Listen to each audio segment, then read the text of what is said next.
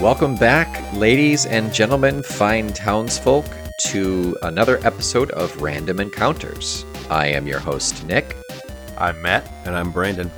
and we are the Brothers McGill, and we are here to walk you through a random monster from a random monster manual and discuss their pros, their cons, and everything in between. Just a word of housekeeping. I will hopefully be moving soon, and as such, my sound booth has been completely and utterly deconstructed and is sitting in my garage in a lot of pieces.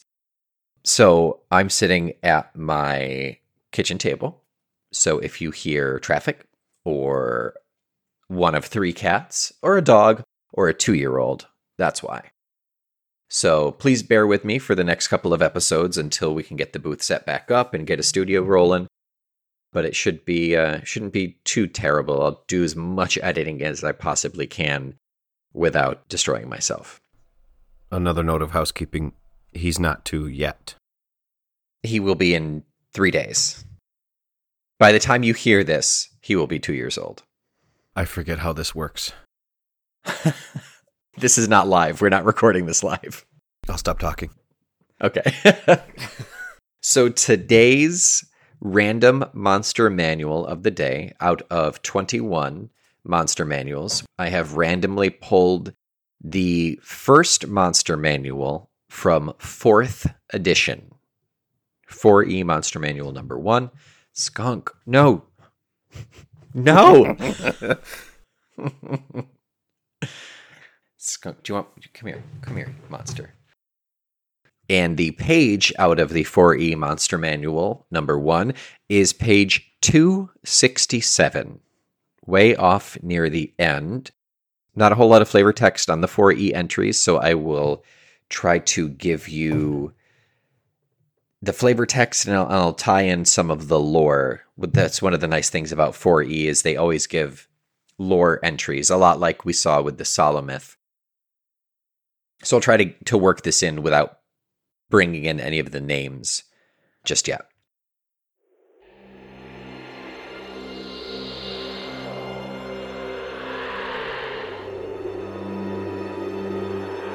This restless apparition lurks in the shadows, thirsting for souls. Those it slays become free willed apparitions as hateful as their creator. This is infused with the necromantic essence of the Shadowfell. It is a spirit bereft of soul and body, a hollow vessel containing a minimal personality and knowledge, if any. It usually remains near where its physical form fell or was buried. I think it's your girlfriend from high school, Brandon, isn't it? The touch usually causes weakness.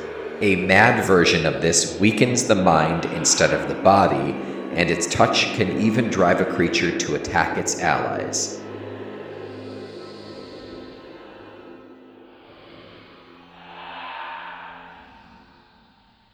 Yeah, it definitely sounds like her.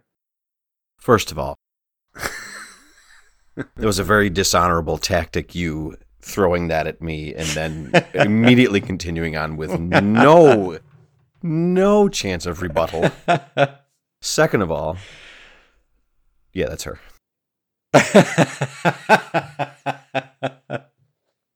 so thoughts guys? Guesses? You may be able to get it. It's not one of those fancy made up d&d names. Like it it is in the vein of like ghouls and goblins something like that. Oh boy. Uh. Matt i would I would be surprised if you don't get this. No pressure but i think you, i think you might i'd be I mean you got rat king for for god's sake not a haunt. no it's synonymous though Okay. Um, Ghost? synonymous Patrick Swayze. Spirit? no i think i used spirit in the Oh, right. it's think mm, it's a type of car i believe i think it's a type of oh it's a type of Rolls Royce. Shadow? Spectre? I mean, Rolls Royces are all like ghost names anyway, though. They are? How do you know about Yeah. Rolls Royce? Oh, you're from Connecticut. That's that's right. To get their driver's license, they need to. Um, That's their their Uber. Their Ubers are Rolls Yeah. Royces. Phantom? No, there is a Rolls Royce Phantom too, though. You're so proud of yourself right now. I don't know why you know this much about the Rolls Royce Automobile Company. I think I know because there are one or two in the Dresden Files books. When I heard that, when I started hearing that they kind of had that that theme, I think I looked it up because I thought it was kind of interesting. So, Hmm. give up? Do we give up? Yeah, it's It's a wraith. You're a wraith. Oh. You're a wraith. You watch your mouth. There's a Rolls Royce Rolls Royce Wraith. I believe so. Yeah. Um, I want it. I don't care what it looks like. I mean, I'm sure it looks pretty, pretty fancy, Rolls Roycey. pretty Roycean. So, at a DC 20 religion, when a wraith slays a humanoid, that creature's spirit rises as a free willed wraith. I was going to say free filled wraith of the same kind. With the aid of magic or ritual and with other proper components, a necromancer can summon or even create a wraith. Other wraiths are born on the Shadowfell, and I believe the Shadowfell in the Forgotten Realms is like just their kind of their underworld kind of thing, just a dark Okay. world. And many remain there to enter the natural world through planar rifts and gates. And then a DC 25, when many people die abruptly, a dread wraith can coalesce from their collected spirits. Common wraiths can also evolve into larger, more malevolent wraiths over time. That doesn't seem like I think the with the Solomith knowledge, wasn't it kind of helpful to know that knowledge? Didn't it say like they could throw fire or something like that, or they could shoot a fire cone in so many words? Yeah. This is definitely like not useful at all. I mean, it's great flavor for sure, but I, I feel like if your player sees a monster that they want to fight and then wants to do a knowledge roll on it, and if they roll well enough, you want to give them something, Yep. you know, aside from just the flavor. Like, oh, yeah, that's a ghost and it was created because another ghost killed it. Wah. Yeah. It reminds me of the codex entries in like Dragon Age where yeah, it's interesting, but you're probably going to click on it and then immediately click off of it cuz it's who cares. Just to mark it as red, yeah. Exactly. Yeah, that that is that's very well. I mean, this is 4E. 4E was very video gamey, so Yeah. I guess that actually explains a lot comparing it to uh, to Dragon Age. The picture is your standard like you would expect it on like a Halloween poster. It's blocking out part of a full moon and it's kind of feathery and and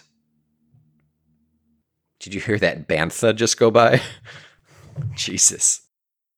It was a Rolls Royce Wraith. it's Rolls Royce Bantha. By the way, the car, meh.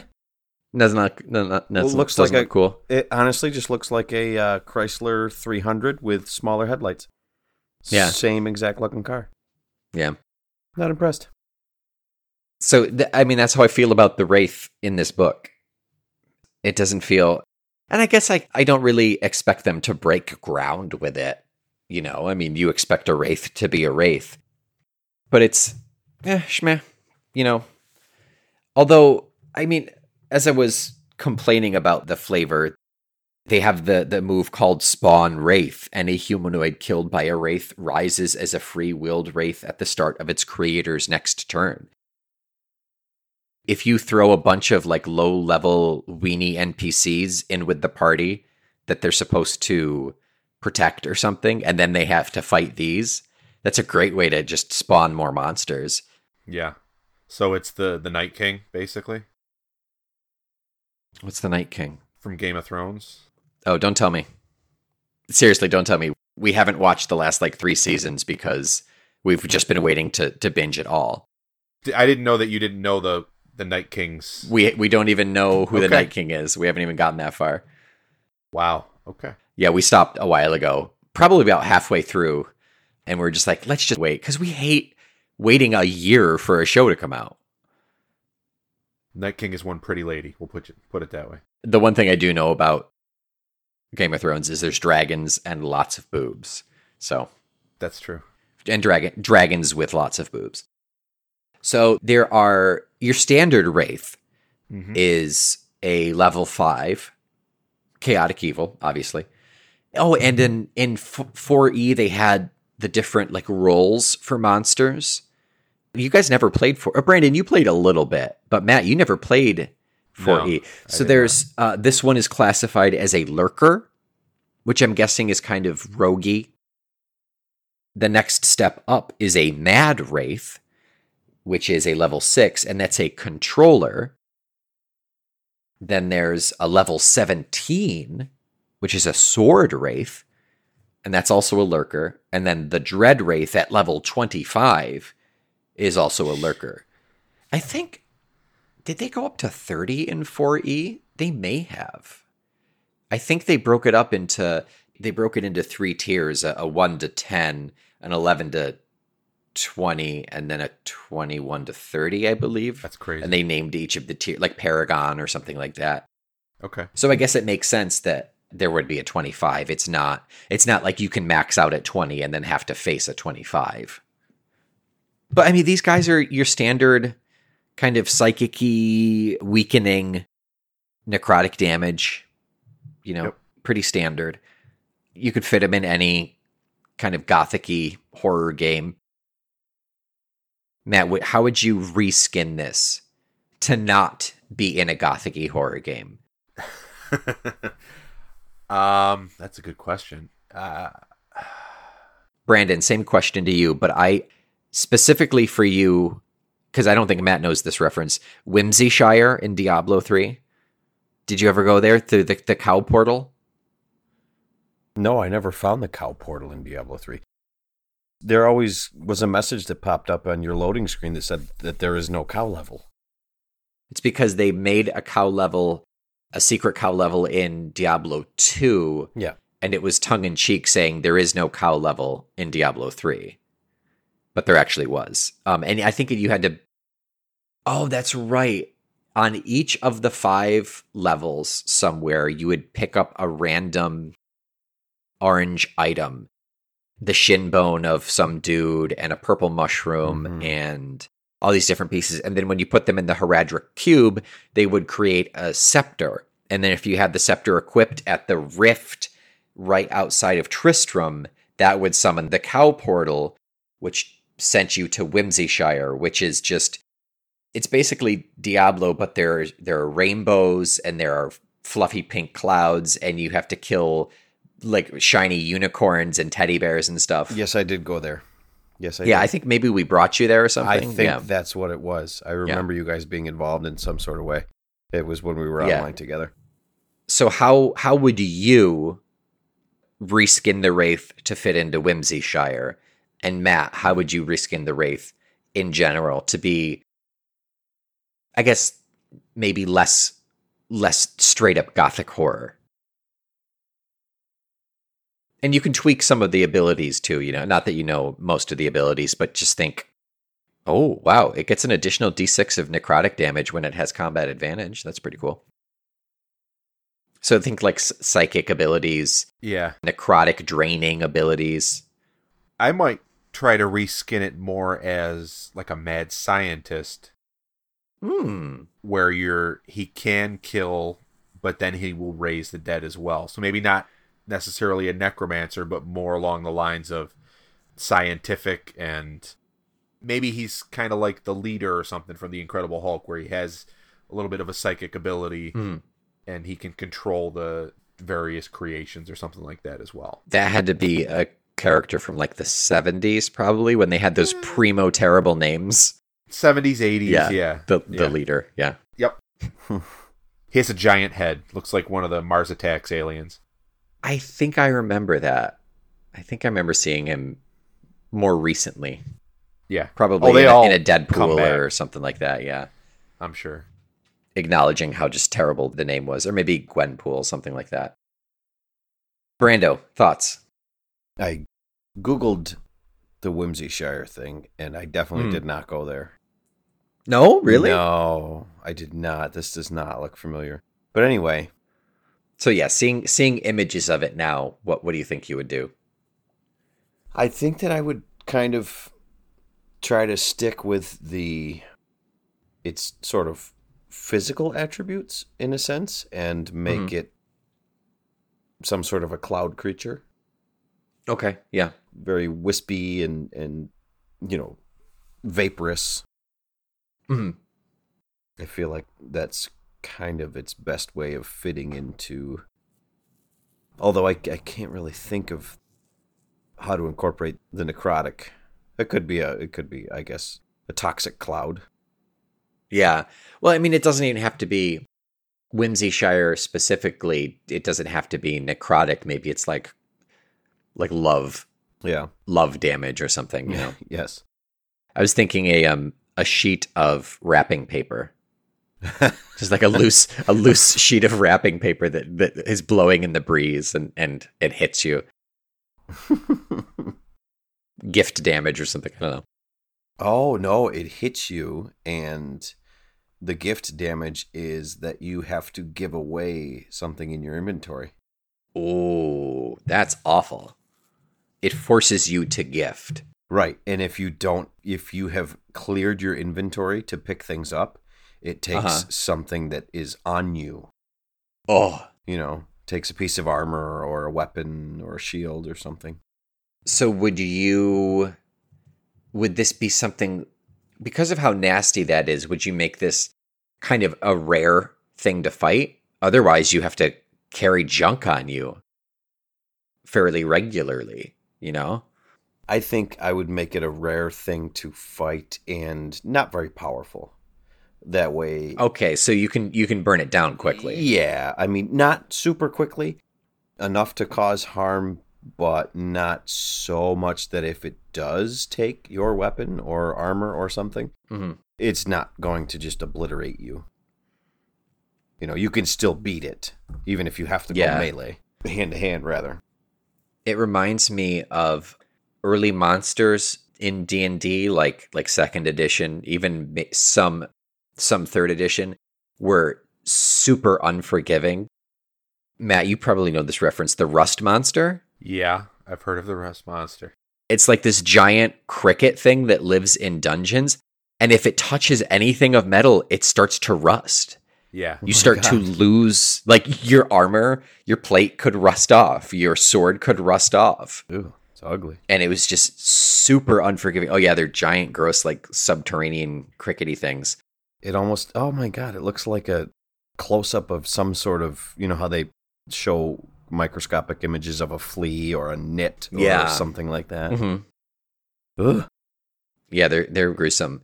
And there were there were some monsters that that would do damage to your strength score or your con score, and you would literally lose those points. Oh, wow. And those could be treated just like like health. Like if your if your strength went to zero, if your wisdom went to zero, you died.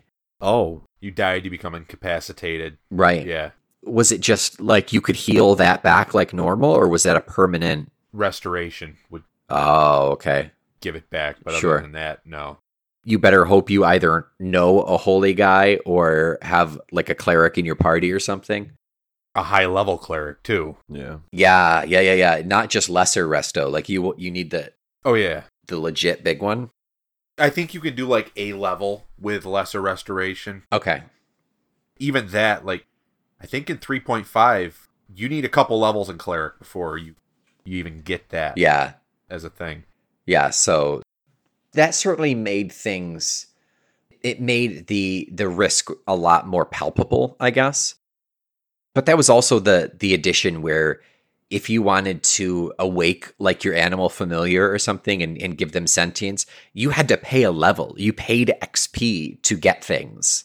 Wow. even in 3.5 i think there were a couple of things where like maybe some sort of enchantment or something you sacrificed xp for it. And that's just if you're in a party of three level sevens and you're you just hit six like it's only a level, but it's you can feel that change. You feel that difference. Yeah, because the it's not like the DM's going to go easy on the rest or on you just because you did that. Right. He's banking on level sevens going forward. Yeah, right. And theoretically, ideally, the the sacrifice of XP you made is balanced somehow. You would hope, yeah. Making your wolf pet sentient is hopefully makes up for the fact that you're now behind a level. Yeah. You know, and that's that's the only example that I have off the top of my head. I never dabbled in that because I always felt that XP was so so hard to come by and so valuable. Like the whole point is to level. You yearn for that next level. And to set yourself back is I don't know what would be worth the trade. It'd have to be really cool, I think. Yeah, not just some random enchantment. Yeah. Yeah, unless it's a really awesome enchantment. I don't know. I don't know. It'd have to be an in the moment thing. Any questions, any any final thoughts on the the Wraith? It's unfortunately fairly bland. Fairly what you would expect. It's immune to disease and poison. It's vulnerable to radiant damage. Let's look at the Dread Wraith.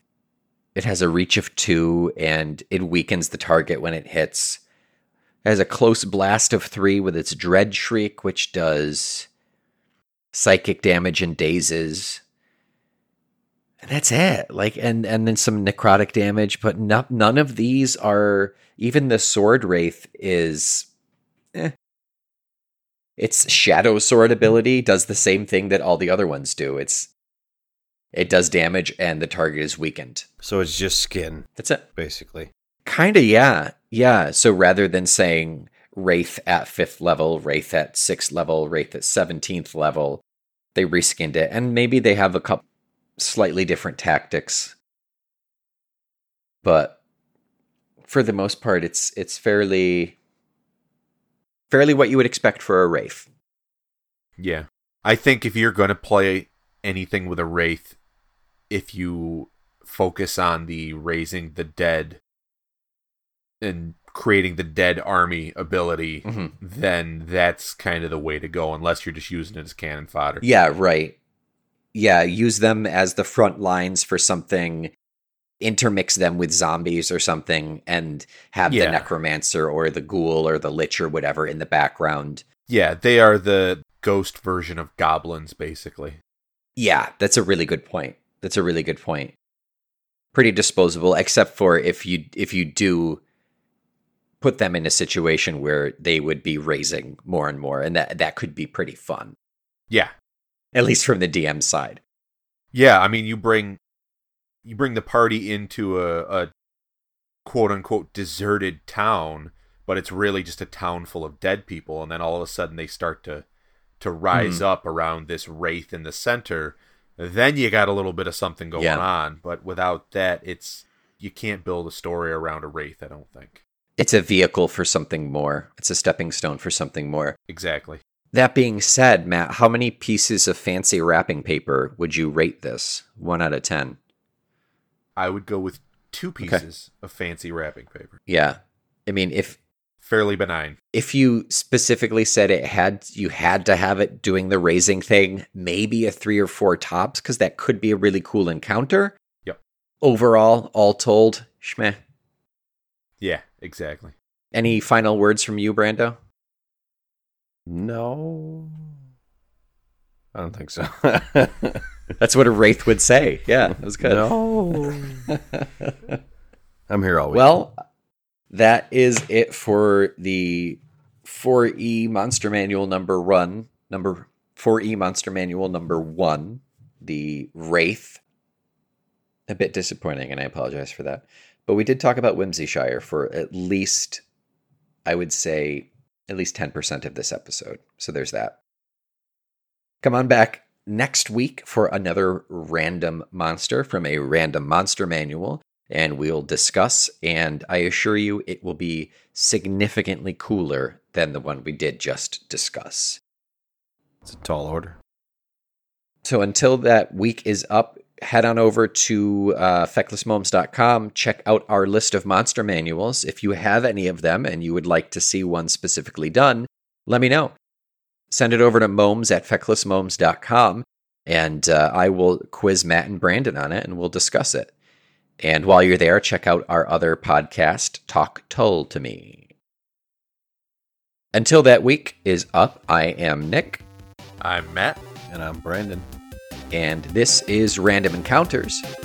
And Random Encounters is a proud member of the Feckless Moans Audio Network.